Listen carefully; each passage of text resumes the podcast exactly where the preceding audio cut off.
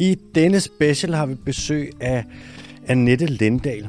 Annette, hun er ansat i egen virksomhed. Hun er co-founder af den. Den hedder Lab 21st. Hun er sindssygt skarp på bæredygtighed, innovation, økonomi. Altså, hvad er alt der? Hvad er cirkulær økonomi? Hvad er grøn økonomi? Donut-modellen og regenerative principper. Alle de her ting, hvor biomimikry. Alle de her ting, hvor det er som om, man tager noget fra biologien og integrerer det i økonomien. Det er hun super skarp på, og det snakker vi om. Så kommer vi også lidt ind på, hvordan det er meget svært at makse ud i økonomien, og hvad siger man, have en sund økonomi, hvis ikke også man tænker noget bæredygtighed ind i det, for det er ikke så fedt at være, eller nemt at være rig på en planet, som er brændt.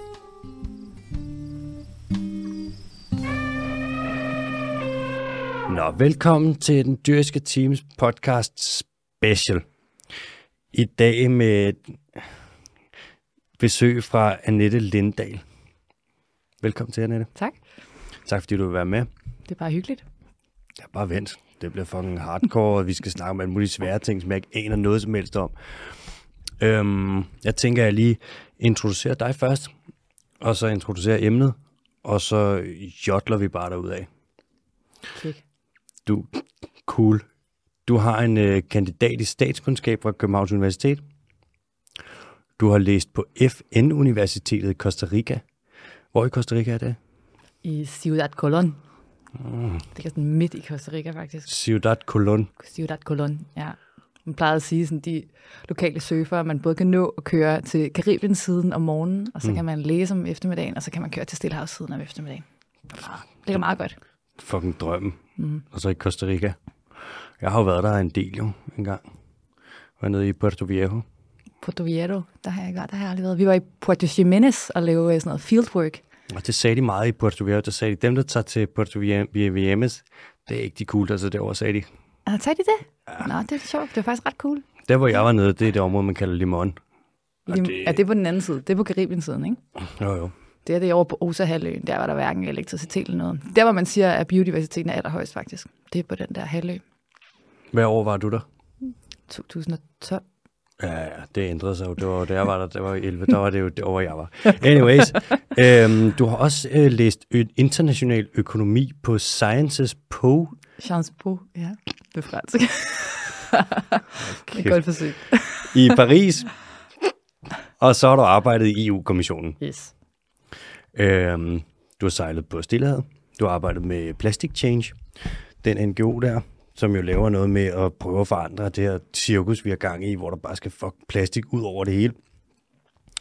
Og så har du været project manager ved Ellen MacArthur Foundation. Og nu kommer, altså, så har du skrevet 2 bøger for EMF og genbrugsforretningsmodeller og upstream innovation. Det er derfor, vi skal lave det her afsnit, Annette, for jeg ved ikke engang, hvad det her er.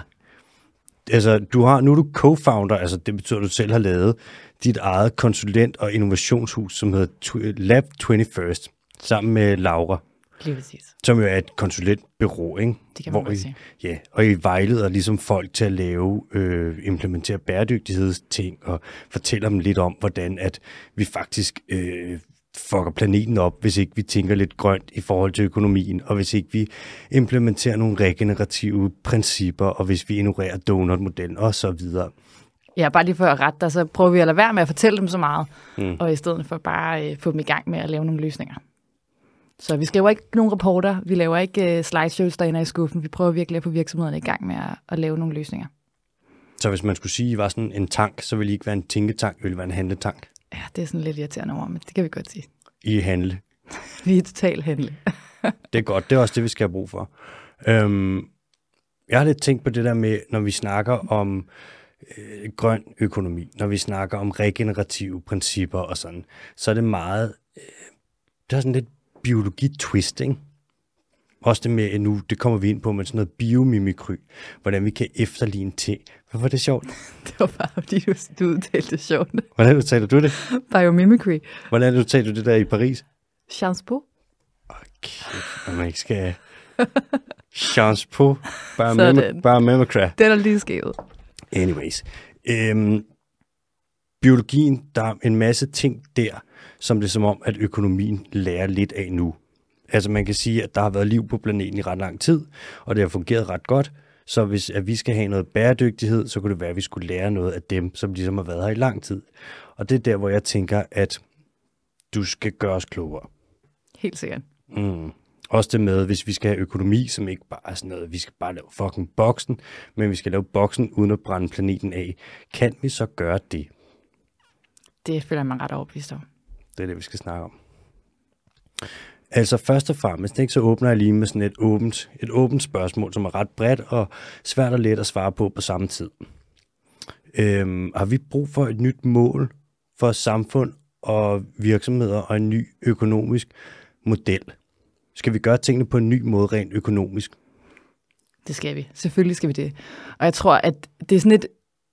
Det føles som sådan en no-brainer, når man siger det nu, og når man arbejder med bæredygtighed. Men jeg vil egentlig sådan, måske fortælle, hvordan jeg selv fik den der realisering, og hvor hårdt det ramte mig, dengang jeg læste økonomi på Sciences Po i Paris. Sciences Po. Ja, hvor vi havde sådan en gæsteforelæsning med en fra Oxfam, som den der NGO, der er ret sej. Er vi enige? De er ret seje. Oxfam, det er også dem, der har med IBIS der, ikke?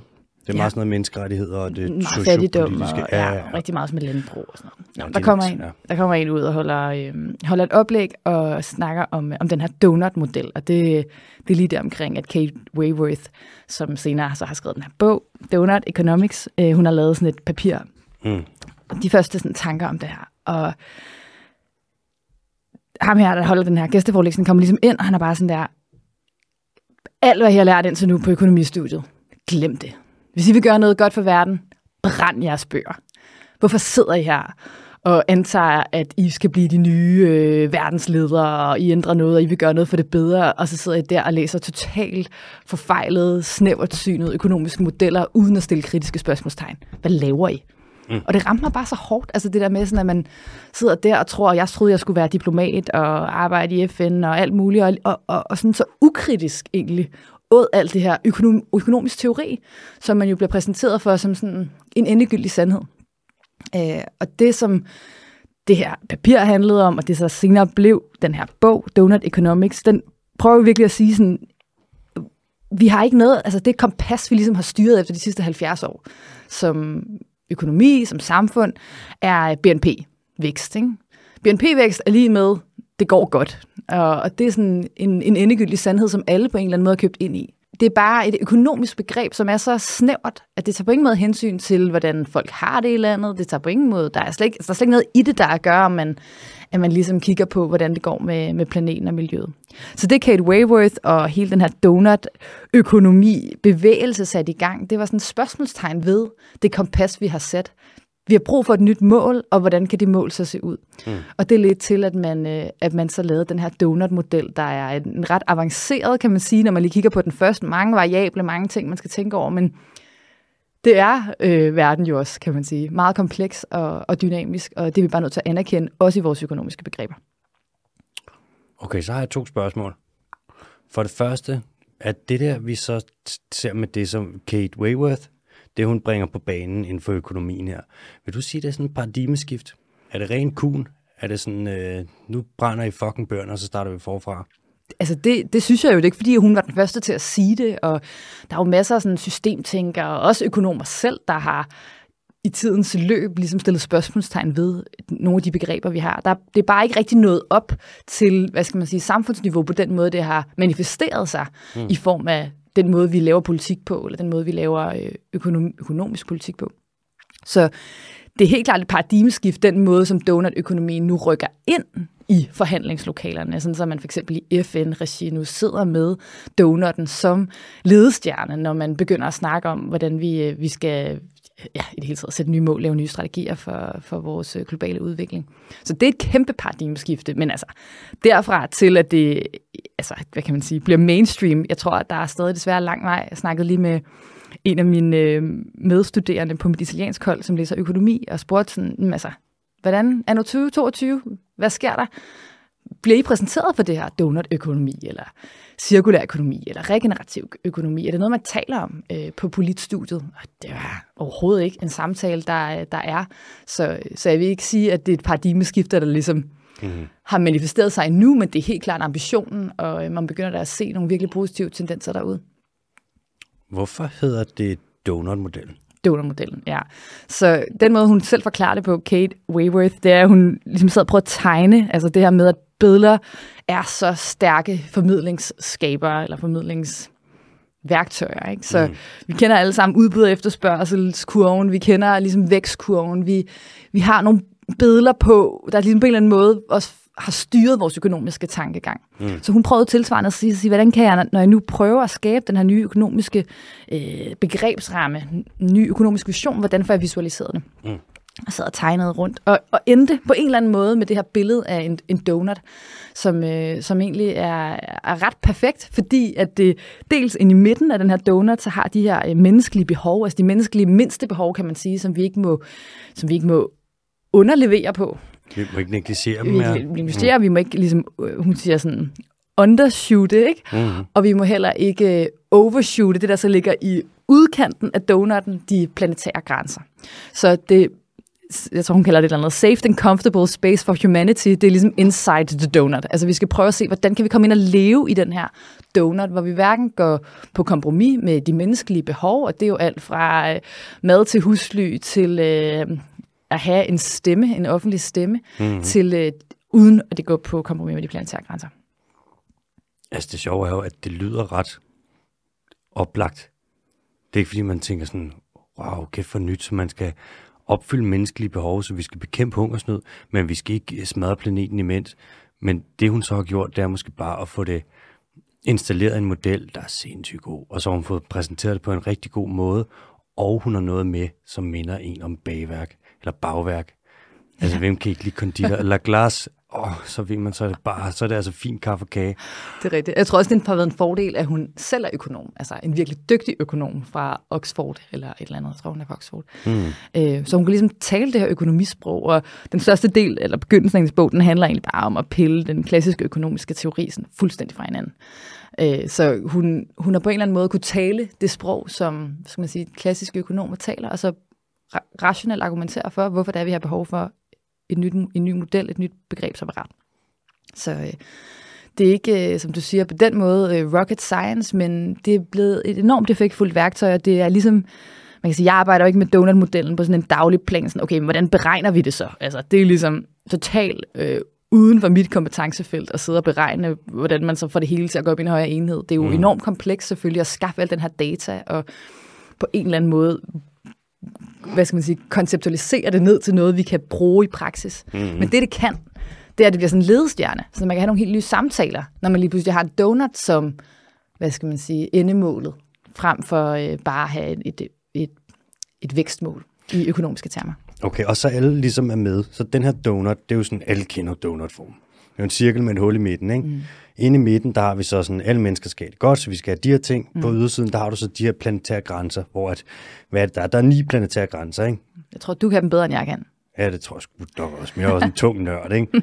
Det er ham der Rockstrøm, som lige, det er sådan noget, hvad var det, i 2007 eller 2008, sådan en svensk gud fra et institut, hvor de var sådan, okay, vi har de her ting, som ligesom skal respekteres, dem skal vi ikke overskride, ellers så vil det jeopardisere alt liv, der er på planeten. Lige præcis. For eksempel sådan noget udledning af nye kemikalier, og ødelæggelse af biodiversitet, og udledning af drivhusgasser, og forsuring af havene, og så videre, så videre, så videre. Så har du alle dem, så på ydersiden af den her donut, der vil den ydre grænse, den vil så være begrænset, den vil ligesom stoppe der, hvor at, hvis vi overskrider det, så er det farligt for planeten.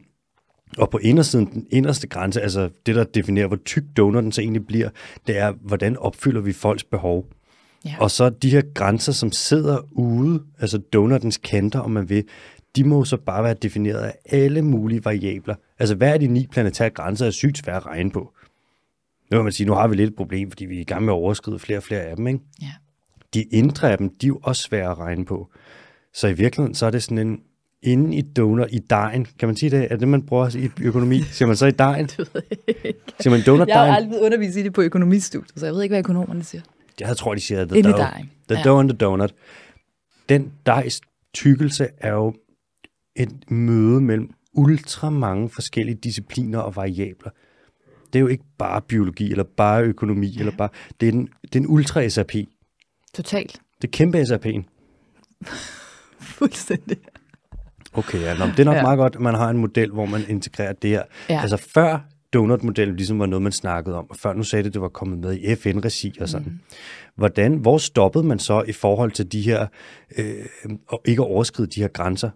Ikke, så har man måske ikke brugt de planetære grænser, men så har man sikkert haft nogle grænser, sådan noget, vi skal ikke forurene for meget og sådan. Eller har man haft det, eller har det bare været sådan vækst, og det er fri leg, vi skal bare lave boksen? Altså, jeg vil sige, det er jo ikke fordi det er nyt, at det er sådan et globalt fokus med fattigdom og social ulighed og miljømæssig forurening. Mm. Jeg tror bare, det har jo altid været, ikke altid, men stort set altid været på agendaen på den ene eller den anden måde, men forskellen er nu, at man prøver at samle det hele i et begreb. Mm. Så det ikke er sådan noget, jamen, det kan Miljøministeriet tage sig af, eller det kan den her lille forsamling i FN tage sig af, og så snakker vi andre om det, der betyder noget økonomien. Ikke? Altså, hele ideen her er, at man prøver bevidst at flytte det sammen. På trods af, som du siger, hvor komplekst det er, og hvor mange ting, der altså, taler vidt forskellige sprog, og på en eller anden måde skal integreres. Men vi er bare nødt til at acceptere den udfordring. Og jeg vil sige, at det positive er, at det kan jo godt lade sig gøre. Der begynder at komme eksempler på lande, byer, virksomheder, der tager den der donut-model, og så bruger den til sådan at lave en assessment på, hvad de nu på nuværende tidspunkt gør. Altså, hvordan ser det ud? For eksempel Amsterdam har taget donut-modellen som sådan styringsværktøj for hele byen, og ligesom sagt, okay, før har de jo også målt på arbejdsløshed og alt sådan noget, men det har bare ikke været samlet på samme måde, og måske heller ikke visualiseret på den her måde. Mm. Så nu begynder man at sige sådan helt systematisk, okay, vi har de her menneskelige behov, vi har de her planetære grænser, hvordan ser det ud i et samfund i gåseøjne som Amsterdam. Mm. Og bare ved at have den samtale, og bare ved at have den visualisering, så begynder man at få fokus på nogle helt andre ting, end man havde før. Fungerer det for dem i Amsterdam der? Kan vi se nogle eksempler på det nu? Ja, altså så når man fx siger, det her med, at man begynder at have fokus på nogle andre ting, så er det jo sådan noget som affald. Ikke? Altså det går hurtigt op for en by som Amsterdam, at man måske hidtil har tænkt, at miljø, det er også noget med at få nogle elektriske biler på vejene, eller nogle busser, der kørt på biogas, eller et eller andet.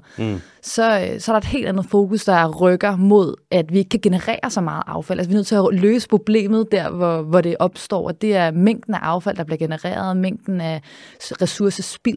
Mm. Så Amsterdam er begyndt på en meget systematisk og ret imponerende måde at arbejde med, for eksempel at uddanne folk i at reparere de ting, de har, lave platforme, hvor virksomheder kan tilgå hinandens ressourcer, og på den måde lave lidt en byttebørs, og hvor borgere i det hele taget får en helt anden bevidsthed om, hvad det vil sige at genbruge og reducere, frem for bare at leve over evne, og så satse på, at der kommer en biogasbus og henter alt det her affald og brænder det af på et eller andet moderne forbrændelsesanlæg. Ja. Så jeg synes, altså, det er virkelig interessant at se, hvordan fokus skifter lige så snart vi begynder at kortlægge de her konsekvenser af den måde, vores moderne samfund er skruet sammen på. Men altså, hvad så med alle de virksomheder, der ikke kan sælge nye ting, fordi man bare går og fikser alt det gamle? Hvad med dem? Ja, men altså, der er jo masser af virksomheder, som kan tjene penge på at ændre deres forretningsmodel. Det er jo ikke fordi, at der ikke skal være virksomheder, der ikke skal være økonomi i en donut-økonomi eller i en cirkulær økonomi, som er det, jeg beskæftiger mig meget med. Det er måske bare en anden type af ydelser, som de her virksomheder, de skal have fokus på. For eksempel er der et sportsbrand, vi har faktisk snakket om den på et andet tidspunkt, Houdini, det her svenske sportsbrand, som jeg synes er ret sej. De har også brugt donut-modellen til eller sådan planetary boundaries, og til at som udgangspunkt for deres sustainability-strategi, jeg har sagt, okay, en ting er, altså de fleste virksomheder kigger på deres CO2-udledning, ikke? Og deres elektricitet eller noget, super simpelt. Og her er det altså virkelig detaljeret, man går ind og kigger på alle de her planetære grænser, og så prøver at sige, okay, hvad gør vi? Mm. Og det er blandt andet den assessment, der har gjort, at de var sådan, vi kan ikke producere vagint sportstøj. Altså det er sgu lige meget, at det så er lavet af et eller andet super økologisk bæredygtigt bomuld.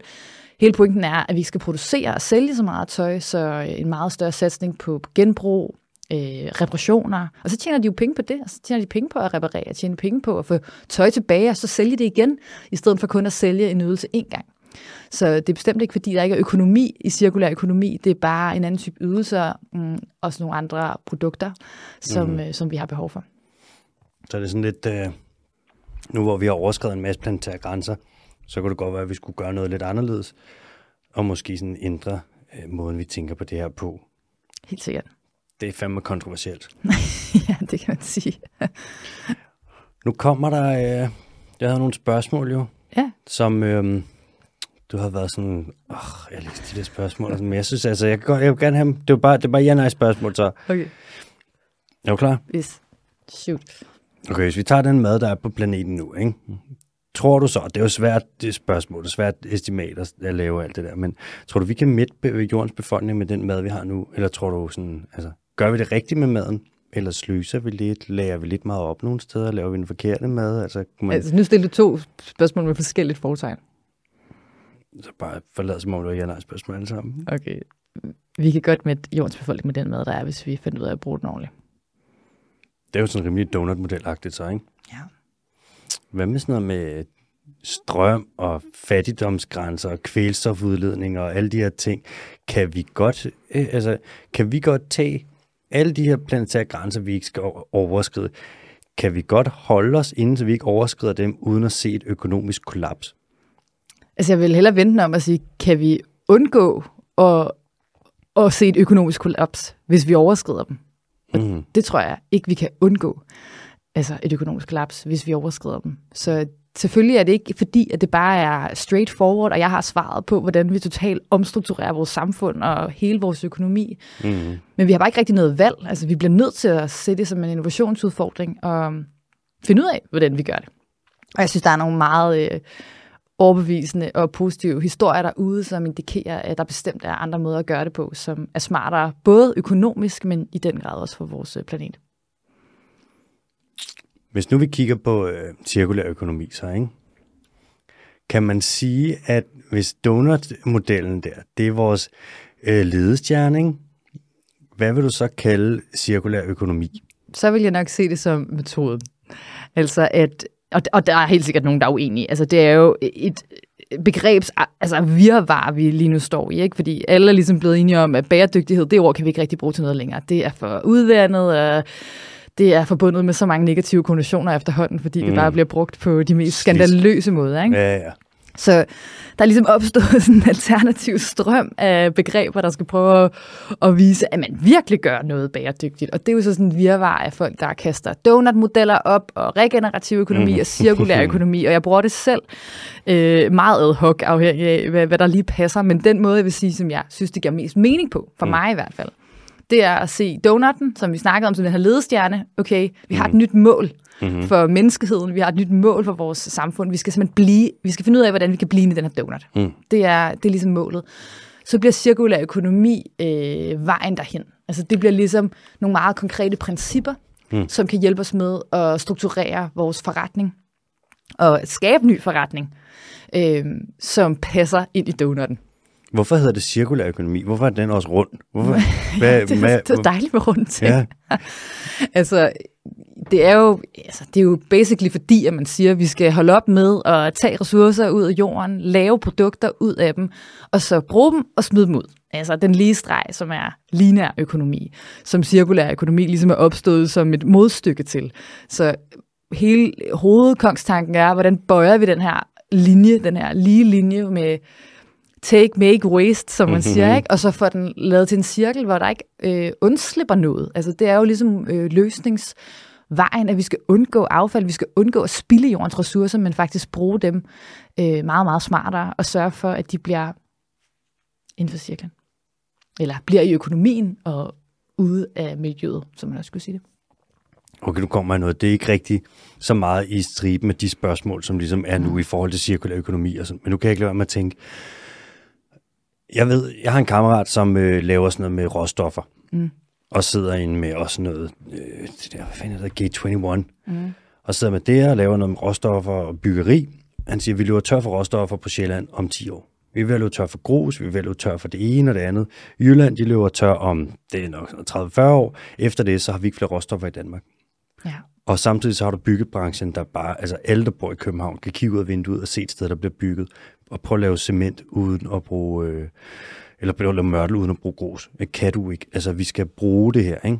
Men jeg kan ikke lade være med at tænke, okay, hvis der er en ressource, vi snart slipper op, og vi skal fortsætte med at gøre et eller andet, er det så ikke ret smart at tabe ind i og satse og smide nogle penge i nogle aktier, altså investere i et alternativ, som kommer til at fucking overtage det hele, så snart det andet slipper op.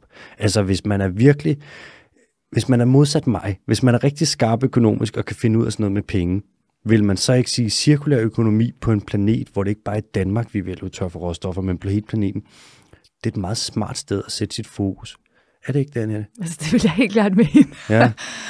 og det, der også er så fedt ved cirkulær økonomi, synes jeg, at netop som du siger, og også ordets som man siger, hentyder, at det handler om økonomi. Det er nemlig ikke bare sådan noget hippidibbi, startet af en masse miljøtosser som dig og mig. Altså, Ellen MacArthur, der startede Ellen MacArthur Foundation, der hvor jeg arbejdede. Altså, hun var jo verdenskendt sejler.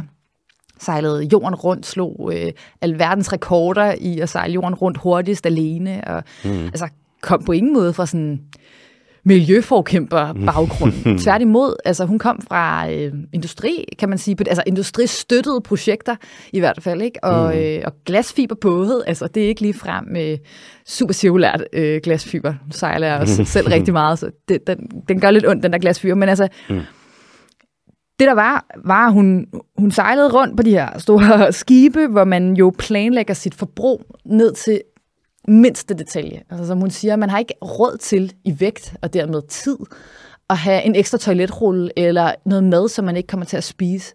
Så man planlægger virkelig sit forbrug, og man respekterer virkelig den her begrænsning, der er på forbruget. Altså det her med finite resources får en helt anden betydning, når du er alene ude på en båd og sejler rundt om jorden i 2 måneder eller 2,5 måneder. Ikke? Så hun begynder egentlig bare at undre sig over, hvordan kan det være, at vi kan være i stand til det her med, når vi er på en båd og se ressourcer som noget, der netop er udtømmelige. Og så går man på land og kigger op, og vi behandler hele vores jordklode som om, at det bare er en evig strøm af ressourcer, når vi jo egentlig godt ved, at det er det ikke. Så kan vi ikke gøre det smartere? Er der virkelig ikke en måde at gøre det smartere? Og hun begynder at stille de her spørgsmål, og det blev startskuddet til den her tænketank, Ellen MacArthur, som jo i dag er verdens største tænketank på cirkulær økonomi. Rigtig anerkendt arbejder med verdens største virksomheder og rådgiver FN og EU og snakker egentlig aldrig om miljø. Altså, jeg kan huske, at det var sådan ret aktivt i Ellen MacArthurs arbejde med cirkulær økonomi, at man bevidst ikke talte om sustainability. Vi brugte ikke det ord i vores rapporter eller vores bøger. Begyndte så på det i takt med, at også virksomhederne anerkendte det som en, skal man sige, et kriterie i højere grad on its own. Men egentlig at hele cirkulær økonomi startede ud fra en idé om at gøre tingene smartere. Skabe en smartere økonomi, som du selv siger. Altså, lægge sine penge i noget, der rent faktisk også har en langsigtet værdi, og ikke bare er kortsigtet. Det giver også meget god mening, det der med, at hun har været på en båd, som sådan lidt, det er sådan lidt lille lukket økosystem. Og det er jorden jo også. Den er bare så stor, så man kan ikke rigtig se det. Det der med, hvor en skrald forsvinder hen, hvor jeg tænker sådan, fuck, vi kunne gå ud nu og smide et eller andet på gaden, og i morgen der er det væk. Ja. Så det er sådan lidt out of sight, out of mind-agtigt. Ja. Det er bare nemt at lidt glemme, at sådan, alting skal et eller andet sted hen, ikke?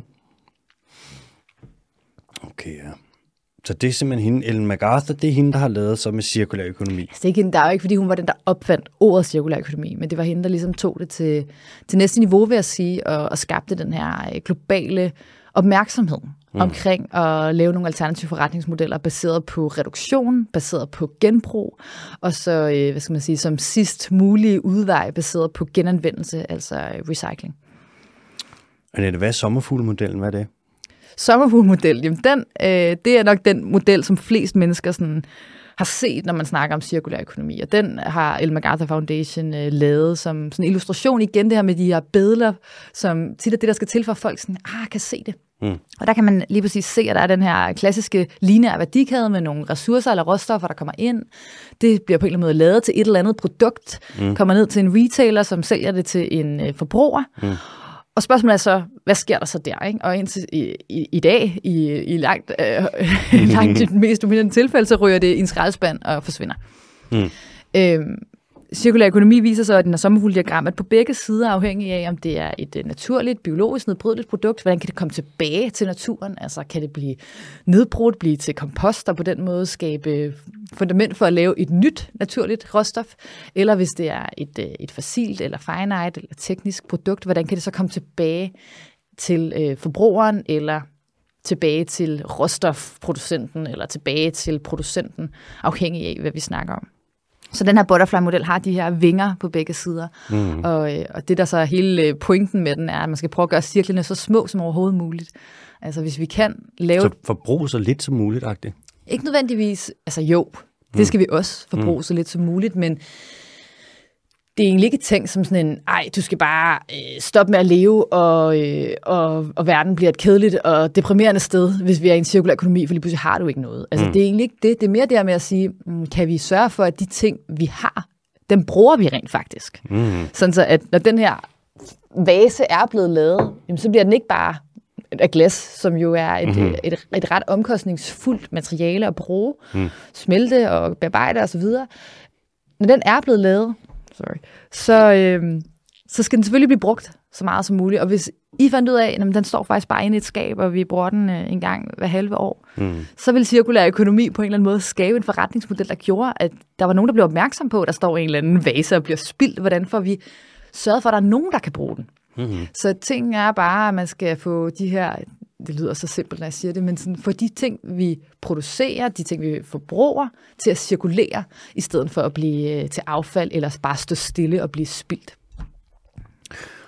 Er der nogen, hvad er hovedårsagen, vil du sige, til, at man ikke bare gør det her så meget, man overhovedet kan, i alle økonomier, i hele verden overhovedet? Er der nogen, der kommer fra, hvis du for eksempel er ude, lad os sige, der er en eller anden konference, og du skal ud og holde et oplæg, og du står og snakker om cirkulær økonomi og alle de her ting, og der så var en modpart, som kommer ind og bare sådan går fuld Sauron på den og snakker det modsatte.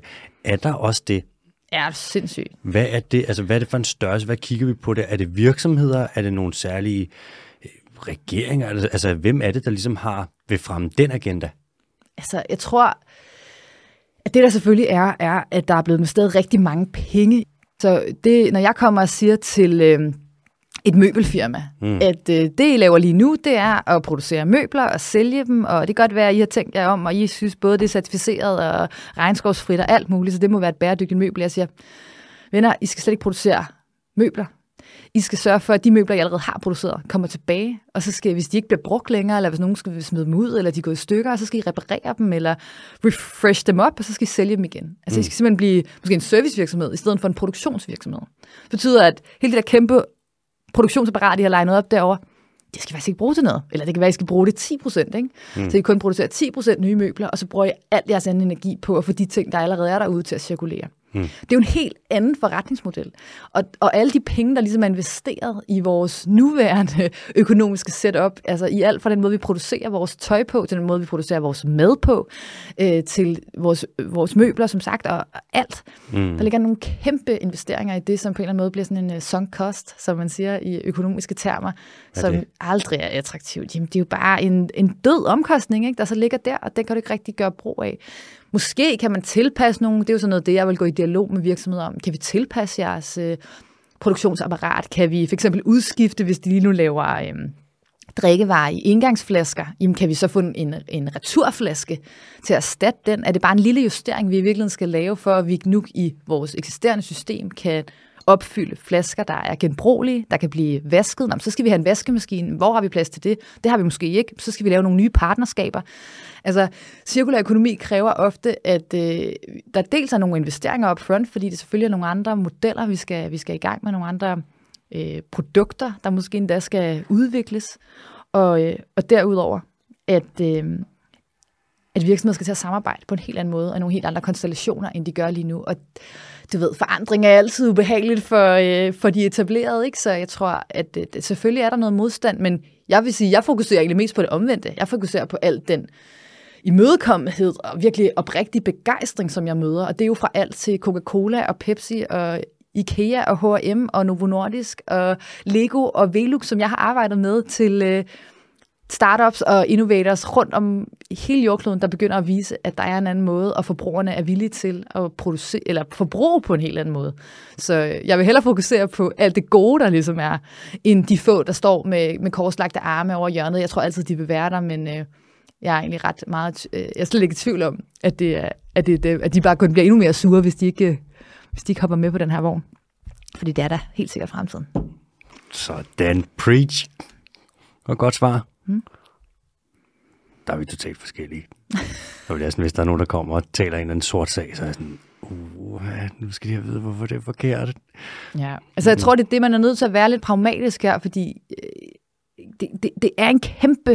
Det er jo ikke bare man snakker om det der med, om det er en bevægelse eller en transformation, ikke? Altså, Det er en transformation, det er nærmest en revolution, vi skal se, altså af hele vores økonomi, så det kommer ikke til at ske sådan en one day, og jeg tror ikke, det giver så meget mening, og så sige, så vil vi ikke arbejde med nogen af dem, som har en lineær økonomi. Altså mange af de virksomheder, som jeg har arbejdet med også i Ellen MacArthur, det er jo nogen, der tjener hovedparten af deres penge på klassisk lineær økonomi.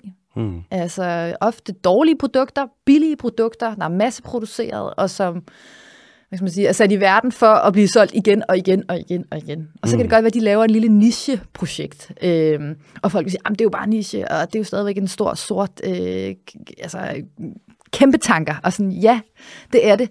Men vi er nødt til at starte et sted, og det er virkelig det her med at komme i gang, og også i virksomhederne få de her gode oplevelser, hvor de kan se, gud, vi lavede en genbrugsemballage, og der var mega positiv respons. Vi kunne faktisk både tjene flere penge på det, fordi kunderne kom tilbage, og vi kunne få noget nyt loyalitet eller et eller andet.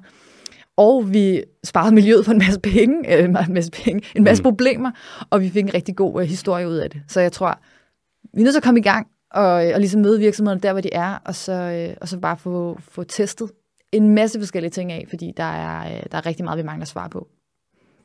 Tror du ikke også, vi ser sådan der er sådan en gylden mulighed nu, både for at selvfølgelig implementere det her og tage højde for det, men også for at tage afsked med sådan nogle ting, som for eksempel lave en virksomhed nu, og så kalde produktet for bæredygtigt. Så får sådan, bæredygtigt bare sådan et flat ord. Det betyder ikke noget mere. Nej. Og du må kalde, jeg tror ikke, det er en beskyttet titel. Altså alt, der findes jo ikke nogen produkter, der ikke er bæredygtige mere. Alt er bæredygtigt. Det er ligesom, hvis noget det er grønt. Og så sådan, vi har grønne produkter. Og sådan, selvfølgelig er det alt, der er grønt. Jeg kiggede forleden på en, jeg husker, om det var en juice eller et eller andet, og så stod der bag på flasken, så stod der 30% af flaskens plastik var genanvendt bioplastik. Ja. Og sådan, der er så mange, der er ikke engang nogen spørgsmål, der er bare sådan noget, jeg er fucking ligeglad. Ja. Og genanvendt bioplastik. Hvad fuck er bioplastik? Ja. Så hedder alting noget med bio. Ligesom naturgas.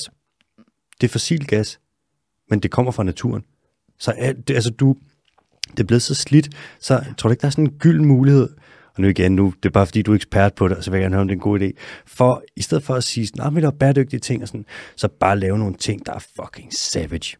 Jo, altså, og så sige præcis hvorfor. Altså, det er sådan, det er jo logisk, at et produkt, der bliver brugt igen og igen og igen, er mere, lad os blive bæredygtigt, end et engangsprodukt, ligegyldigt hvad det så er lavet af, om det er bioplastik eller et eller andet fiber fra en eller anden Amazonas, ikke Amazonas skov eller et eller andet. Ikke? Altså, jeg tror, det er det der med at prøve at virkelig vise forbrugeren, og heldigvis i højere grad, som du også siger, begynder forbrugerne også at stille spørgsmålstegn ved de her sådan, totalt overlægge, altså intet sine begreber, hvor man ikke forstår det, og man er sådan, det kan det virkelig passe?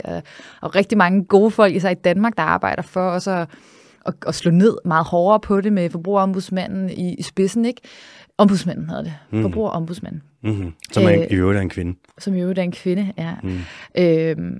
Der begynder at slå ned på det, men selvfølgelig er der en fornuft i, at man kan skille sig ud som virksomhed, vil bare være sådan bundreel og være sådan, vi tager jeres ting tilbage, eller vi sælger jer et kvalitetsprodukt, som vi vil have tilbage, eller vi vil ikke engang lægge alt det her ansvar over på dig, forbruger, for at det her kommer til at ske. Vi har selvfølgelig sat en chip i, så vi kan se, hvor det her produkt befinder sig hele tiden, og vi kan se, hvis det ikke bliver brugt, og vi kommer til at sende dig en lille påmindelse om, at nu er det tid til, at vi kommer og henter det på din dør. Altså det her med fucking sko. Ja.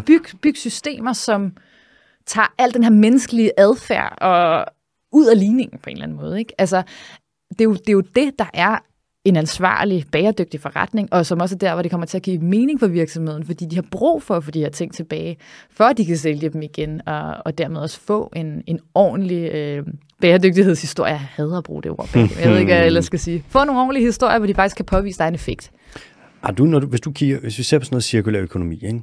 Og det der med, det er ikke lineært, det er ikke noget med ind i den ene ende, ud i den anden ende som skrald, men det er cirkulært. Er der nogle steder, hvor hvis du ser på fucking verden, mand, er der nogle steder, hvor du ser, at cirklen, den er meget svag et sted? At der er nogle steder, hvor vi bruger en form for produkter, som er ekstremt svære at holde i den her cirkel, fordi at det er noget lort, det er bare dårligt at bruge. Er der et eller andet, for eksempel sådan, nu kommer jeg med et bud, plastik, hvor du tænker sådan, det der, det ekstremt svært at få det til at passe med de cirkulære økonomiprincipper? Altså, Det er i hvert fald, plastik er på mange måder blevet sådan symbolet på den lineære økonomi, ikke? Fordi det er så synligt, alt det her plastikaffald. Og det er også derfor, Ellen MacArthur startede med at sige, okay, hvis vi kan løse det her for plastik, hvis vi kan vise, at for emballage kan vi faktisk skabe nogle nye modeller, nogle nye løsninger, som holder plastikken i højere grad inden for økonomien og ikke ude i miljøet, så må vi også kunne gøre det for alle de ting, der har en højere værdi. Mm. Så som du selv ligesom hentyder, det er jo fordi, at det har en enormt lav værdi. Mm. Det har ingen værdi. Altså, og især ikke, når vi kommer til Sydøstasien, hvor rigtig meget emballage er det her helt tynde materiale, som man både kan købe shampoo og rengøringsmiddel og alverdens vand og mad i. Ikke? Mm. Det har absolut ingen værdi. Det er let. Det er så nemt at undslippe. Der er ikke nogen infrastruktur, der kommer og henter det. Der er ikke en skraldemand klokken 5 om morgenen, der vækker dig for at hente det her. Mm. Så det er helt klart der, at man kan sige, at det er blevet mest synligt, det her med problemet med den lineære økonomi. Og jeg vil ikke sige, at vi på nogen måde har løst det i Ellen MacArthur Foundation, eller med alt den fokus, der har været på det de sidste 10 år. Desværre, der bliver stadig produceret mere og mere plastik i verden, i takt med, at der kommer flere mennesker. Heldigvis er der gode initiativer, der begynder at være en anerkendelse hos de store virksomheder af, at de er nødt til og satse på reduktion. Altså sådan nogle som Unilever, der går ud og siger, at vi vil reducere med 50% vores virgin plastik, altså vores vagine plastik. Når de sætter sådan det førstegangsbrugt. Er det ligesom sådan noget virgin olivenolie, hvor det ikke er brugt før? Det ved jeg ikke, jeg laver den sammenlig. Okay. Det er bare, de vil ikke tage vaginolie op af jorden for at lave plastik. Altså de er nødt til at cutte deres absolutte forbrug af plastik til emballage med 50%. Når de sætter sådan et mål, så tvinger det jo hele organisationen til at sige, okay, men hvad kan vi så gøre i stedet for? Kan vi netop lave rengøringsmidler i tabletform, sådan så at vi slet ikke har behov for lige så meget emballage, fordi der lige pludselig ikke er så meget vand, og dermed så meget væske, der skal transporteres rundt i noget emballage. Altså ligesom opvasketabs? Ja, lige præcis. Det kan man jo også lave rengøringsmidler af, eller sæbe, eller shampoo, eller hvad det måtte være. Kan vi sælge ting i de her refill-formater i supermarkeder, hvor det står i nogle store beholdere, og folk kommer med deres egen? Sparer også rigtig meget emballage. Kan vi gentænke nogle produkter, så vi helt kommer væk fra at skulle bruge emballage. Så virksomheder som Unilever, også Coca-Cola, altså jeg er sådan dårlig med at nævne dem, fordi de er jo bare nogle af de helt store syndere, men de har for eksempel sat et mål om, at 25% af alle deres, deres drikkevarer, eller alt, hvad de sælger, der skal være i refill, altså de her genbrugsflasker, der bliver vasket og kommer tilbage. Bare det, de begynder at sætte sådan nogle her mål, gør en forskel, men altså, om det er nok til at undgå plastikforurening, det tvivler jeg desværre på, men det er helt klart et kæmpe problemområde, det her med plastik og emballage, som kun kan blive løst med noget politisk indsats, så det er heldigvis også på vej. Nu sagde du før med, at du var til en forelæsning, hvor der kommer en ind og sådan, brænd jeres bøger, glem alt, hvad I har lært, nu er det bare det er det nye, det er sådan, at vi skal gøre det. Ja. Hvor det er sådan en, hvor man sidder og bliver inspireret, ikke? Ja. For kuldegysninger. Og sådan, oh my god, shit. Jeg behøver ikke engang tage noter, for jeg kan faktisk huske, hvad der blev sagt. Har du oplevet noget, der kan sammenlignes med det, men hvor der er en virksomhed, der har gjort et eller andet, hvor du tænkte, det er så fucking, nu vil jeg ikke sige grønt eller bæredygtigt, eller nogle af de der ting, men det. Altså nogen, der har gjort noget, hvor de så meget viser vejen og trækker læsset, og ligesom sætter barn super højt for andre virksomheder, så man er sådan, fuck, det er for sindssygt. Det er det, vi skal bruge. Har du sådan set nogen, der har gjort noget sådan, kuldegysninger er det-agtigt? Altså, jeg har set det mange gange. I det store og det små. Altså, nogle gange skal det jo ikke. Altså, nogle gange kan de mest simple løsninger egentlig være dem, der giver en allermest kuldegysning, hvor man er sådan, gud, hvor er det simpelt. Hvorfor gør vi ikke noget mere af det her? Og det første, der faktisk popper op i mit hoved, er Coca-Cola. Fordi, at da vi lavede researchen til den første bog her, Reuse, Rethinking Packaging i Ellen MacArthur, så kiggede vi jo, hvad foregår derude? Hvem har lavet noget med det her genbrug? Altså ikke bare recycling, men genbrug. Det samme, der bliver vasket og kommer tilbage. Så stødte vi på det her initiativ fra Latinamerika, Coca-Cola, hvor de har taget plastikflasker, de store plastikflasker, gjort dem lidt tykkere, og så lavet sådan en løs depositumsordning, hvor de bare sagde, når du kommer tilbage med den her flaske, så får du en rabat på dit næste køb. Rigtig smart, fordi så køber folk mere sodavand, og så tjener Coca-Cola endnu flere penge. Mm-hmm. Men de tog så den her flaske tilbage, og vaskede den, og genopfyldte den. Og det lyder jo meget simpelt, og det har man jo gjort i så lang tid tilbage, som jeg måske husker med glasflaskerne. Men det, der var så fedt ved det her, Det var, at de sagde, okay, vi kan godt se, det her kommer aldrig til at fungere. Men alle de her forskellige typer af flasker, som Coca-Cola har, de har jo både Fanta og Sprite og altså alverdens underbrands under sig. Ikke? Og alle flaskerne har jo forskellige farver, forskellige former. Altså, helt hul i hovedet. Ikke? Ja, ja. Det Coca-Cola havde gjort her, som var sådan... var så inspirerende, det var, at de havde sagt, okay, vi er nødt til bare at designe én universal bottle, som de kaldte. Altså en helt plain bottle, som alt kommer i den samme flaske. Og så er der bare et papirlabel, ligesom på den her flaske, vi sidder og kigger på her, som falder ind, og den bliver vasket. Og på den måde kan de også optimere produktionen og få nogle store driftsfordele på det her retursystem. Og de var ikke gået med glas, fordi glas er jo super tungt at køre rundt. Det kan du kun rigtig retfærdiggøre, når du er... i et meget lokalt område, hvor du ikke skal køre så meget rundt med det her. Ikke? De har netop sagt, at plastik, det er smartere materiale, det er lettere, det er mere holdbart, så videre. Vi holder fast i plastik, men vi kører med den her gamle returmodel, og så laver vi det her universelle design. Og hele den der historie fra Brasilien, og hvor stor en succes det var økonomisk, men også miljømæssigt, 80% besparelser CO2-mæssigt. De sagde endda, det vand, de bruger på at vaske de her flasker, det var mindre vand, end der skulle til for at lave en ny flaske. Så bare sådan på alle måder var det her bare sådan en case, der virkelig dokumenterede genbrug. Mm. Det fungerer. Det er vejen frem. Altså, og det kan skaleres. Så...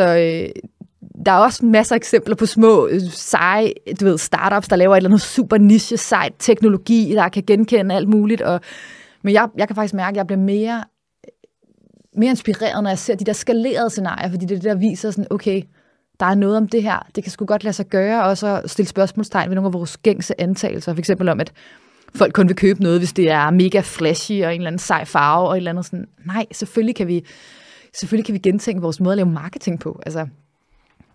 Så det er måske ikke det mest inspirerende eksempel, sådan, du ved, sexet eksempel, men for mig var det virkelig sådan en øjenåbner.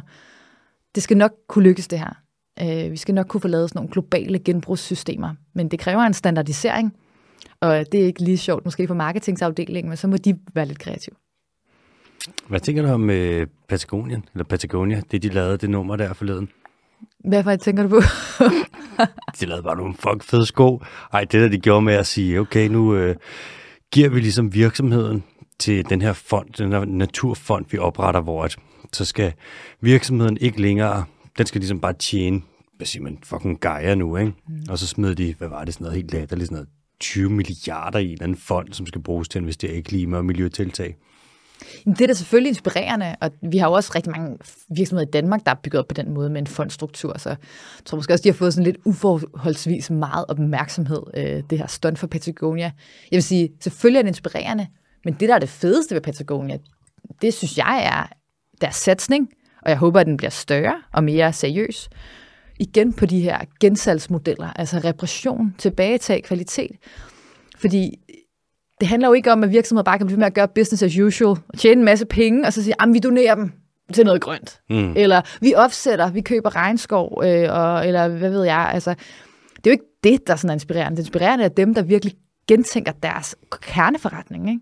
Hvis Patagonia holdt op med at producere så meget tøj, men i stedet for virkelig formået at få det tøj, der allerede var lavet til at cirkulere, som er noget af det, de prøver, men det er stadigvæk en lille bitte fraktion af deres forretning. Mm.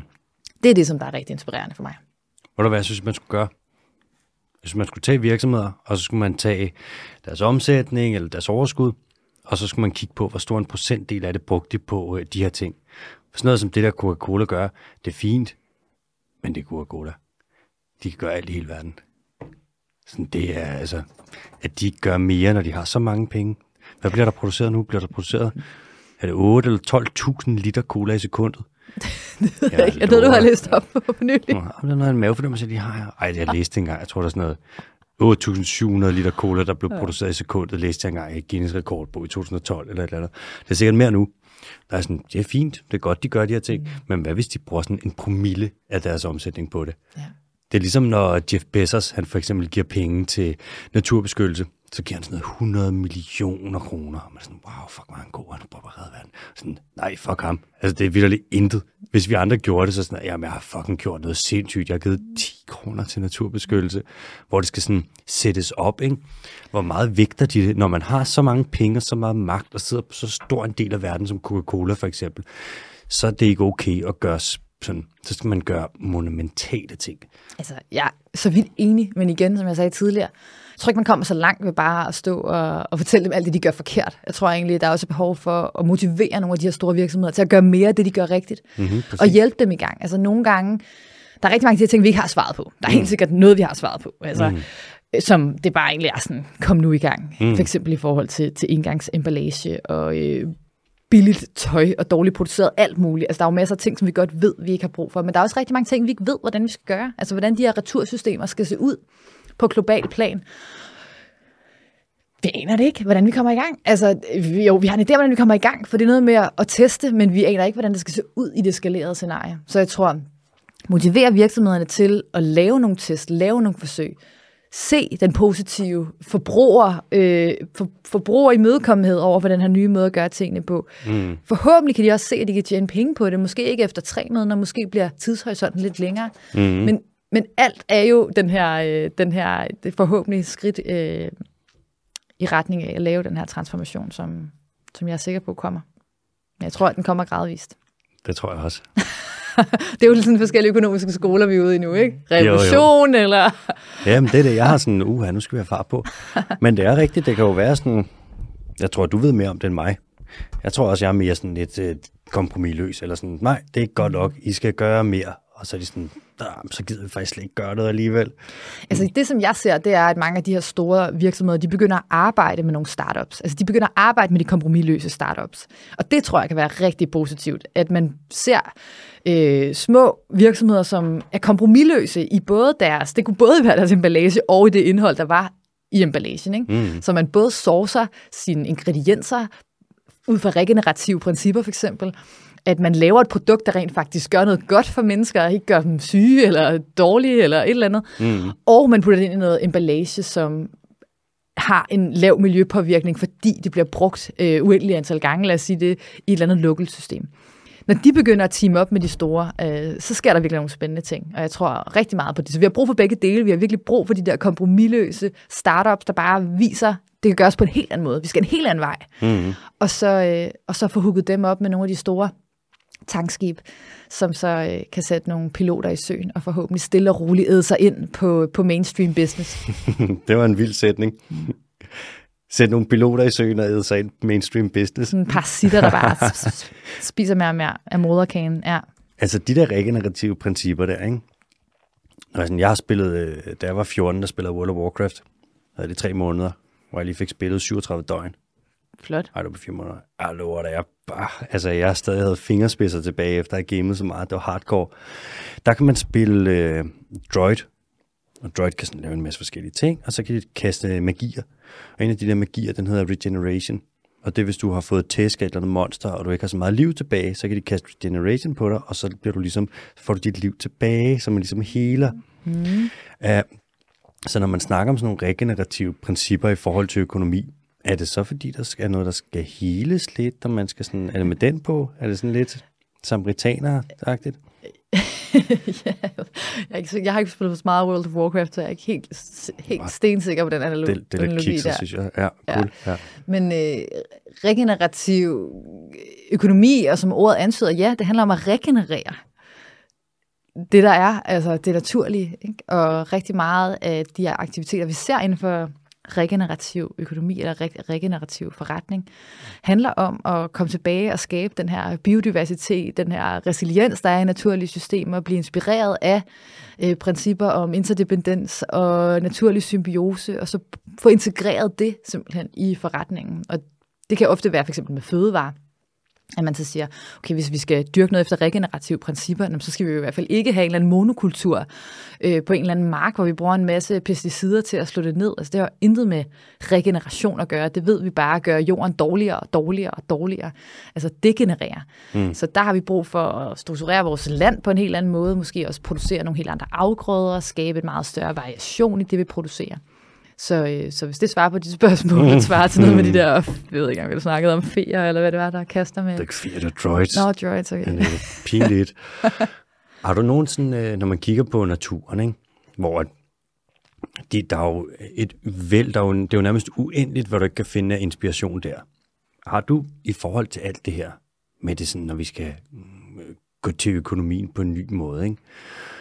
Er der nogle steder i naturen, hvor du synes, der er nogle eksempler, som springer ud? Et eller andet, som naturen gør, hvor man tænker, det der, det kan vi lære fucking meget af at implementere i den måde, vi ligesom driver vores virksomhed og vores økonomi på.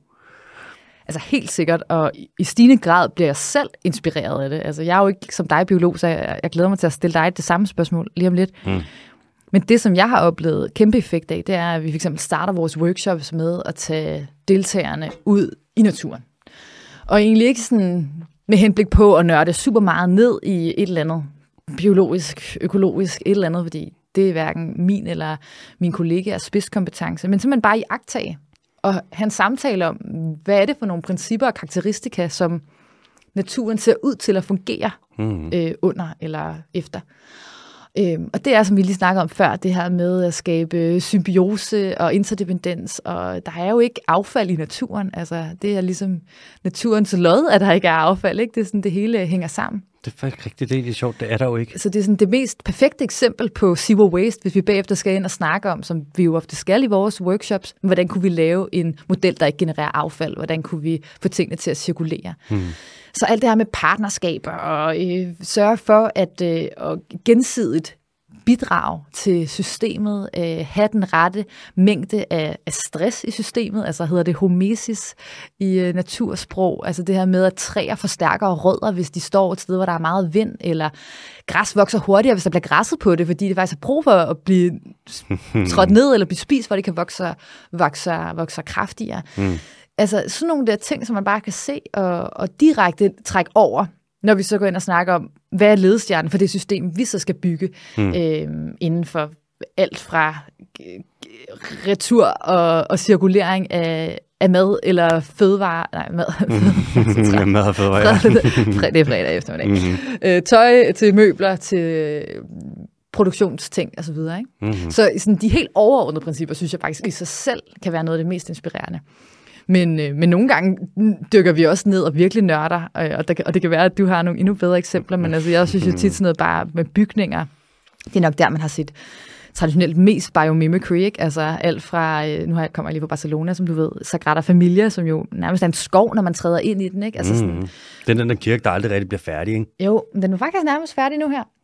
Der var ikke rigtig sådan, der var lidt noget stillads, men den føltes færdig. Det var meget flot. Det var ligesom at træde ind i sådan en skov. Og ikke bare fordi det er flot, men fordi at det så den måde, man har struktureret det på, skaber sådan, også inspireret eller en termitbo eller sådan noget, skaber en naturlig ventilation. Hvad er det, den er lavet af? Det er alt muligt forskellige materialer. Så godt hørte jeg så ikke. Og hvorfor tager det så langt at lave den? Det er bare svært at lave, altså. Der er mange tårne, og det er meget komplekst. Og det lyder lidt som om, de skulle have valgt en anden byggevirksomhed der. Men i hvert fald, i byggebranchen er der masser af eksempler på, at man bliver inspireret af naturen, ikke bare til at lave noget, der er æstetisk, men noget, der faktisk er mere funktionelt. Og også helt nede på tekstilplan, eller inden for teknologi, eller vi kender det der bullet train i Japan, der er inspireret af Kingfisher. Altså Kingfisher, som i, hvad er det, den hedder på dansk? Den lille blå fugl der. Ja, hvad hedder den? Isfugl? Ja, det ved jeg ikke. Jeg ved bare, den hedder en Kingfisher. Ja, men det er en isfugl. Okay. Sådan en, der dykker. Ja. Det er jo, man lavede det der, på det tidspunkt, verdens hurtigste tog efter, ikke? Og sommerfugle har inspireret tekstilproduktion. Det er de der blå sommerfugle, der har sådan helt særligt... Ja, monarker. Fluserende, eller det der skær. Ja. Og jeg hørte lige i morges, altså en af mine yndlingspodcasts faktisk, udover... Den døske time, selvfølgelig, ja. Det er den der 30 Animals That Made Us Smarter. Kender du den? Fra BBC? Nej, men jeg hører heller ikke podcast. Nej, okay. Den er faktisk rigtig fed. Bare sige til alle derude. Hvor de gennemgår hvad afsnit for afsnit, så er det bare sådan noget, hvad vi kan lære af blæksprutten, og hvordan den blev til et eller andet, og hvordan myren skabte den her kameralinse, eller inspirerede den her kameralinse, eller et eller andet med en hval, der lavede en vindturbine, eller sådan noget. Så der er rigtig mange eksempler inden for, du ved, sådan niche-teknologier på, at man har lavet sig inspirere af naturen, fordi det jo bare er en million år gammel R&D-maskine, ikke? Så R&D, hvad det er? Det er sådan en slags Dungeons & Dragons? Research and Development. Nå. Altså sådan en udviklingsafdeling. De forkortelser der. Altså. Ja, undskyld, jeg har været konsulent for lang tid. Ja, men det er okay. Men hvad tænker du? Altså har du ikke nogle eksempler, hvor du tænker sådan, hvor du har lagt mærke til, at ej, okay, det er egentlig meget sjovt, at man har kigget på det der dyr, eller det der princip, og så trak det over i den virkelige verden? Jo, ofte. Med Tænk man for eksempel med det der, de har lavet med, du ved, skorpioners haler. Så er der en lille smule metal indlogeret mellem de der proteiner, som sidder og laver spidsen. Det samme med nogle af myrenes kæber. Så er der også metalmolekyler med i det her, hvor man så prøver at tage og lave den omvendte, så man vil tage de kanyler, man bruger i medicinalindustrien, og så implementere noget plastik i det metal, for eksempel, så man lærer lidt der. Ja. Hvor det ser man vanvittigt meget af, hvordan man gør. Også fordi der er så fucking mange penge i det. Når du tager nogle af de der geniale ting, der er i naturen, ja. Og du... Nogle af dem kan man jo ikke efterligne endnu. Sådan noget som for eksempel dolkaler. Du ved, de der horseshoe crabs, kalder du dem på engelsk. Dem der, der er sådan en super gammel organisme, så er det bare sådan en... Og så er den lige en hale. Ja, og så kravler de rundt på stranden, og så når du vender dem om, så ligner den en alien. Deres blod, det er blåt, og hvis du putter det ned i... Hvis det kommer i kontakt med bakterier, så med det samme, så koagulerer det. Ja. Så man bruger det også i meget medicinalindustrien til at måle, om du har bakterier, om der er en eller anden bakterie på en overflade, eller i et eller andet stof. Og det er så effektivt, og man har ikke rigtig fundet ud af, hvordan man laver noget, der er lige så effektivt. Ja. Så har du... Det er mega fascinerende. Det er så fascinerende. Så har du fisket dolkaler op for at tabe deres blod, og så har du bare dræbt dem, og så er man sådan, det bliver nødt til at stoppe med, at I udrydder dem. Så er man sådan, nå, så tror jeg det bare, vi tager, og så tager vi dolkalerne op, og så tapper vi halvdelen af deres blod, og så slipper vi dem fri igen. Og så gør man det nu på kæmpe skala, og de kan jo ikke overleve mange af dem med halvdelen af deres blod. Nej, altså, det er måske ikke så godt eksempel på biomimicry, for der skal man helst bare lade sig inspirere naturen, uden ligesom at drive rovdrift på den. Og så kopiere det, ikke? Det er rigtigt. Så kommer man også til at tænke på en anden ting, lidt med i forhold til, hvis man kigger på sådan noget populationsdynamikker, og hvis man kigger på, hvordan det ser ud, når en dyrebestand, den ligesom har rigtig favorable betingelser, og så vokser den bare. Og den kan vokse, altså alt efter hvad for en art, hvor hurtigt den formerer sig, så mere eller mindre eksponentielt. Og nogle af dem, så vokser de op eksponentiel vækst, og så sker der altid det samme. Så rammer de et plateau, så rammer de K-værdien, bærekapaciteten, hvor der er en begrænset mængde ressourcer, de ligesom kan leve af. Og så efter det, så ser du altid det samme. Så falder bestanden. Jeg kan ikke lade være med at tænke med alt det, der blev snakket om med økonomi, og den måde, vi gør det på nu, der er det som om, vi lader som om, at der ikke er en bærekapacitet. Yeah. Vi har eksponentiel vækst på rigtig mange markeder. Se for eksempel sådan noget som olieproduktion, kulproduktion i nogle lande, ikke? Hvis du kigger på guldudvinding, alle de her ting, hvor vi lader som om, at fiskeri, se på det, ikke? Og så lader vi som om, nej, det er sikkert fint, vi kan bare fortsætte med vækst. Vi kommer til at ramme bærekapaciteten, og så kommer vi til at falde på det, og det der fald i mange områder, hvis det er naturressourcer, som ikke nødvendigvis bliver opladt i gåseøjne igen, ligesom fisk for eksempel gør, men det er noget mere ikke levende materiale, hvor vi bare løber tør, så rammer vi altså ikke bare et fald bagefter, så rammer vi et kollaps, fordi den vil falde direkte ned mod 0, og så er vi helt fucked. Så i virkeligheden, så er det det der. Vi bliver nødt til at gå til det med sådan en mådehold. Sådan lidt fornuftighed. At være sådan, ja, det er fedt, og vi kunne sagtens bare lukke øjnene, trykke på speederen, opføre os ligesom Nye Borgerlige, og det er bare ikke særlig smart, fordi man bliver også nødt til at tænke lidt frem, ikke? Hvad er det, du sidder og piller? Hvorfor har du fået blå fingre? Den er faktisk blevet nærmest helt sort, så den falder af. Ja, den falder af. Nej, der ser det klart ud. Prøv at se mine fingre. Nej, de er også helt skæve. Fuldstændig. Prøv at se den her. Det ser lidt ulækkert ud. Er det skader fra Warcraft? Nej, det er fra, jeg fik fingrene. Alle min hele hånd ned en kartoffellægger engang. Nå, for sandt. Og så brækkede 4 fingre. Nej, det var ikke rart. Og stukket en kniv gennem min hånd lige der. Det var godt nok sej, hva'? Nej, det er sæt mig ikke. Jeg har gået til blokfløjt og ridning på samme tid. Men det var da jeg var 16, det var da jeg peakede. Det var lige at cirkle tilbage, så... Nej, jeg er ikke færdig med at snakke om blokfløjt. Nej, cirkle tilbage. Jeg er enig. Jeg er helt enig. Altså, selvfølgelig. Skal vi lade os inspirere af måske det allervigtigste i naturen, som er det der, som vi også snakkede om før med... Balance. Balance. Mm. Vi skal til at runde af, Annette. Ja. Det er fredag eftermiddag. Jeg har haft en lang uge. Du har garanteret haft det samme. Så kender du ret, så har du arbejdet 90 timer på mandag, tirsdag og torsdag. Så kender du mig ikke ret. For så vil du vide, at jeg i den grad prøver at praktisere intern bæredygtighed lige så høj, som når jeg beskæftiger mig med det eksternt. Så hvad så, du har arbejdet 100 timer? Jeg arbejder ikke mere end 30 timer om ugen. Sindssygt. Jeg arbejder 30 timer om dagen nogle gange. Det tror jeg ikke er specielt bæredygtigt. Nej, heller ikke. Men det er, fordi jeg praktiserer sådan noget udvendig bæredygtighed. Hårdt. Nå, jeg har et spørgsmål til sidst. Og nu har jeg jo skrevet ned. Du kan også se det. Jeg synes bare, det er sådan... Er du klar? Okay.